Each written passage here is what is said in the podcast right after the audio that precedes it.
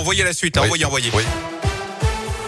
Et on débute avec vos conditions de circulation dans la région. Les seules difficultés actuellement en Auvergne-Rhône-Alpes, c'est pour la traversée de Lyon. Des difficultés aux deux entrées du tunnel sous Fourvière. Pour le reste, c'est plutôt calme actuellement. Notez également les prévisions de trafic de bison futé pour le week-end de Noël. Ce sera vert dans les deux sens, jeudi, vendredi et samedi. Attention seulement dimanche dans le sens des départs, ce sera orange.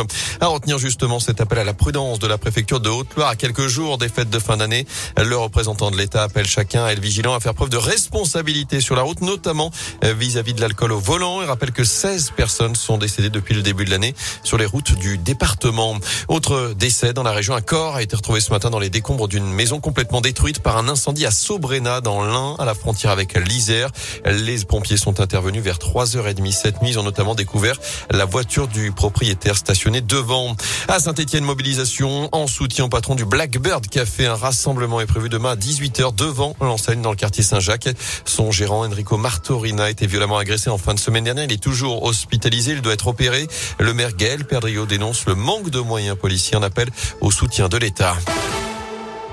Dans l'actu, les suites des incidents entre le Paris FC et l'OL, trois supporters ultra ont été interpellés ce matin. C'est ce qu'annonce la préfecture de police de Paris alors que l'enquête se poursuit. Je vous rappelle que le match avait été interrompu vendredi dernier à la mi-temps de ce 32e de finale de Coupe de France pour des débordements autour du parcage lyonnais.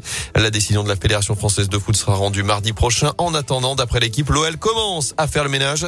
Le club aurait d'ores et déjà envoyé des courriers d'exclusion aux supporters qui ont été formellement identifiés. 18 mois d'exclusion, c'est le maximum légal. L'OL a également porté plainte contre les suspects risquent 5 ans d'interdiction de stade. Nous pourrons aller au- aller au-delà des mesures en vigueur. Les mots ce matin de Gabriel Attal, le porte-parole du gouvernement, assure que nous entrons dans une période, je cite, de forte turbulence. Le variant Omicron rebat les cartes. Il est nettement plus contagieux que tout ce qu'on a connu, dit-il. Alors que la barre des 3000 patients admis en réanimation a de nouveau été franchie en France, une première depuis 7 mois. Notez que plus de 20 millions de personnes auront reçu leur rappel vaccinal d'ici la fin de journée, selon le ministre de la Santé, Olivier Véran.